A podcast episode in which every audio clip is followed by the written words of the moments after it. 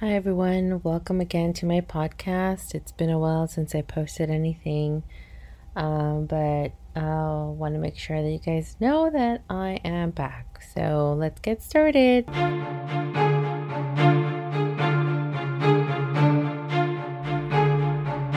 Without a sound.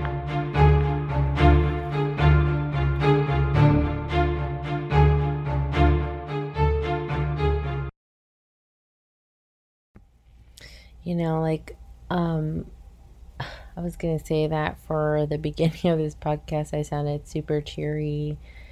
And it's crazy because the subjects I talk about on this podcast are not cheery subjects. So I don't want anyone to misinterpret my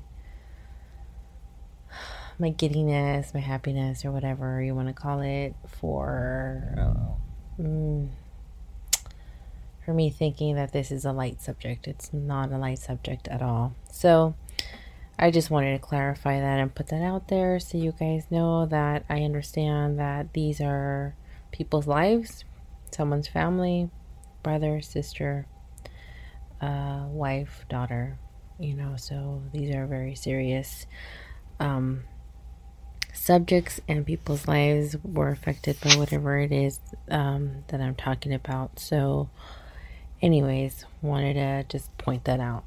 All right. Well, thank you for joining me, and uh, I really appreciate it. Please don't for, don't forget to subscribe, to like it, um, and download it. So, thank you so much again.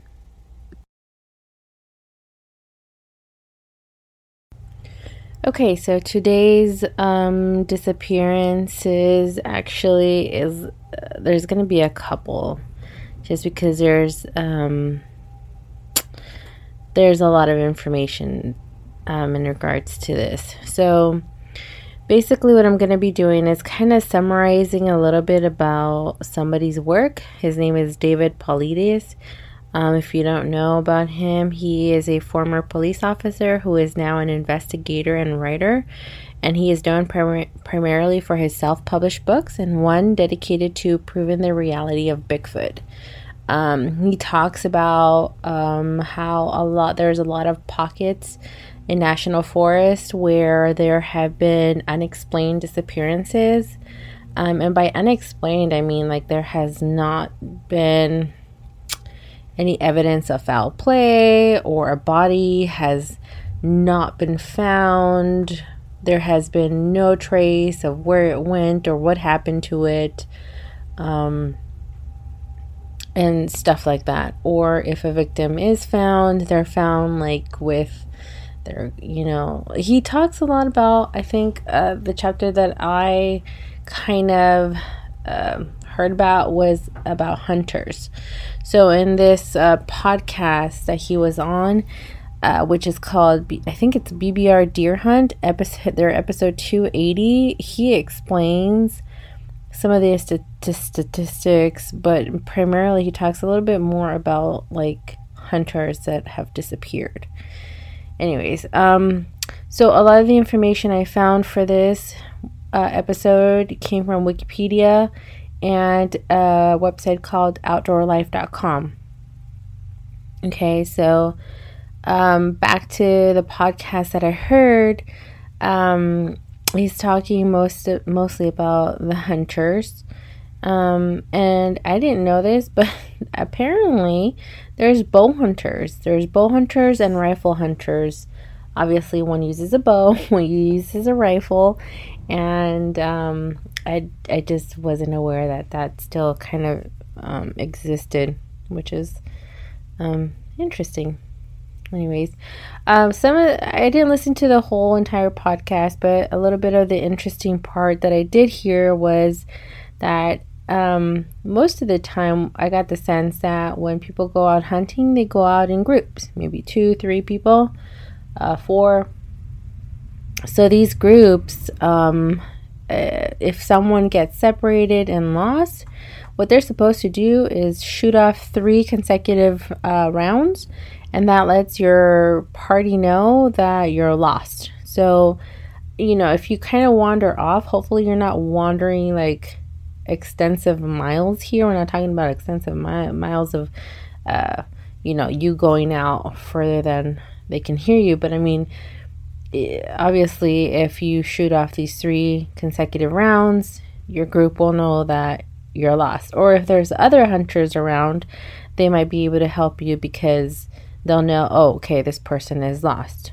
Um, and they talked about some of the clusters, like I mentioned, of these disappearances that happen in specific areas. Like, for example, they brought up um, they spe- they're speculating as to why, like in Mississippi, there's hardly any disappearances.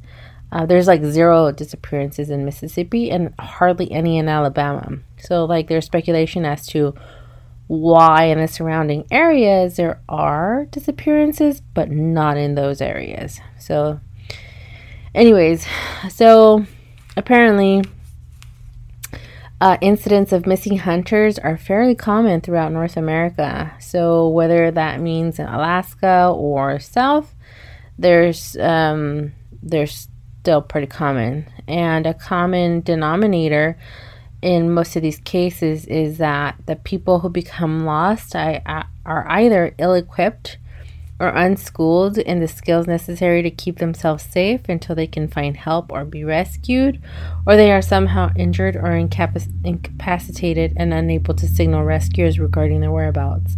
But the cases I read were kind of like not anything to do with that.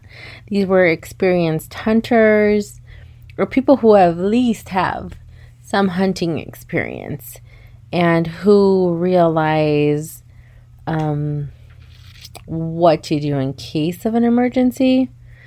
Um, an interesting fact um, that was on the outdoor living website was that uh, to give you a brief overview is that from 1997 till 2003 the Oregon Office of Emergency Management recorded 336 reports of missing hunters.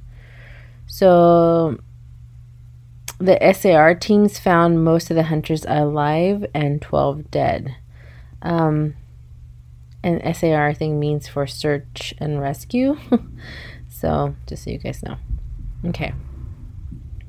So, the one case that I'm going to talk about today is of one hunter. His name was James P. Rambone Jr.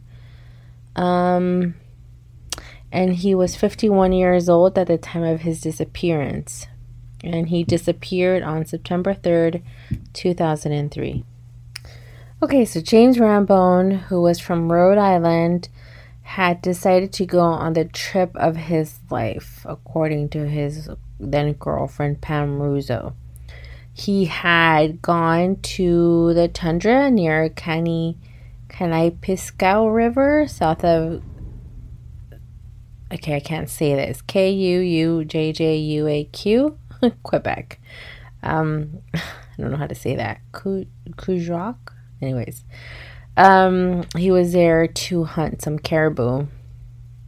So, uh, for non most non-native hunters opt to hire a guide for caribou hunting but in the case of James he had chosen an 8-day unguided hunt out of Camp Sardine some 240 miles from the nearest village confident in his abilities as an experienced hunter and outdoorsman. So what is strange about the case is that uh, when uh, okay, so he goes on his hunting trip and they become separated. Um, and when his party tries to look for him, he is nowhere to be found. And so, what they found was strange was when they looked for him, all they found was his fluorescent orange vest and his camera near a car- caribou carcass. But otherwise, there was no gun, no clothing, or any sign that there that he had ever been there. So there was, you know, a search was conducted. Several air and tracking dogs were brought in to try and locate him through the search, but he was nowhere to be found. um, some of the theories, well, the one main theory is that because there are no like they were just saying that there were a bear or a wolf or any other wild animal would probably leave some sort of sign that they you know that James had been attacked. They wouldn't maybe they would have taken a part of him or there would be blood um, everywhere or in certain areas but there was absolutely no trace of that of any of that sort of stuff going on. So, what David Paulides, um, I guess, speculates, and those that you know know of him I, or follow him know that there's this uh, idea that Bigfoot exists, so that these men uh, happen to come upon him or her I'm not sure if Bigfoot is a woman. I mean, there must be if they're procreating. I don't know. Anyways, um, so they're these men are in the wrong place at the wrong time, and um, from what I could read, there are disappearances out there that kind of make you think, okay, there's something going on because. You know, like was mentioned, if a wild animal were to attack, I mean, there would be some noise, especially if you're like a rifle hunter. Wouldn't you like try and shoot shoot off, defend yourself somehow? You know, but there's none of that. You know, there's no there's no there's no rifle going off, there's no help, yells, nothing. There's no fighting. You know, in the areas there's no sign of a fight or a struggle. They, these people just disappear. So, um, so what I was just going to go back to was about hunting. So you're in groups, and a lot of the stories that I read, a lot of the information that's out there is that um, the way I, I think it works is that you go in your groups and you're not too far away from each other. You're mostly probably should be visible to each other, at least if you're in a group right? Um, but a lot of the disappearances that I read about were about these men going off on their own. So once you get separated, it's it's these men have disappeared and there has been no trace of them that has ever been found. you know, at times they're they're just gone. So perhaps if you're a hunter out there, whether you're a bow hunter or a rifle hunter, you might want to stay in visible view of your group because once you go off, it's much harder to try and find someone um, once they've disappeared. Um, so how about no wandering off? you know, like the kids in school, you know, they go in pairs to the bathroom. So maybe stay in pairs. um, so yeah, so the speculation is that they're coming across something in these woods, in these forests, that is taking them without any trace, and these men completely disappear. Okay, so that's that was James, but there was um, going back to David Paulides. Um, he actually wrote you know, he's a self published author. And he wrote, and that's what the podcast was talking about, that he wrote these books about these missing hunters. It's called uh, 411, The Missing 411. And he's got, I think there's some podcasts out there that kind of talks a little bit more about that. Um, but it's interesting um, that he was actually mentioning that when they're, you know, that a rifle hunter has, you know, those three shots as a warning, but as far as a bow hunter, a bow hunter won't won't do that. But they were saying that some of the bow hunters that have disappeared, they've kind of they've disappeared entirely like their whole equipment nothing has ever been found no bow, bow you know no arrow none of that has been found So, those are the um, interesting facts that surround some of these cases. Another similar story to that of James was of, and all of the stories kind of sound similar like this. Someone is always going off on their own for whatever reason, and they're just never found. Um, in a sad story, another sad story is this 31 year old Jeremy Childress who disappeared in October October 17, 2004 and he had gone he had been hunting all day with um, a friend and his friend's son. And after returning to the camp that evening they had decided to drive down the mountain um, to look for firewood. So they drove for several hours searching for the camp because it became lost it was you know there was a dense fog and so when Childress became frustrated, you know, they they stopped their truck, they pulled over to the side, and they kind of started walking towards where they thought the camp was. But his friend's son became scared, so his friend and his son returned back to the pickup truck. And um, then what happened was that Jeremy decided to keep going in search of the camp and that was the last time he was seen. He was seen walking into the fog and was never seen again. There was another extensive SAR search uh, that turned up nothing. Um, all they found was a wrapper of his favorite brand of chewing gum, and nothing was ever found. Uh, a passerby says that they heard someone firing three rapid shots on that Sunday evening, and it might have been an SOS signal that was from Childress, but um, several searches um, resulted in nothing. There was no other clues that could have been found. So he is one of those that is still up in the mountains, as they say.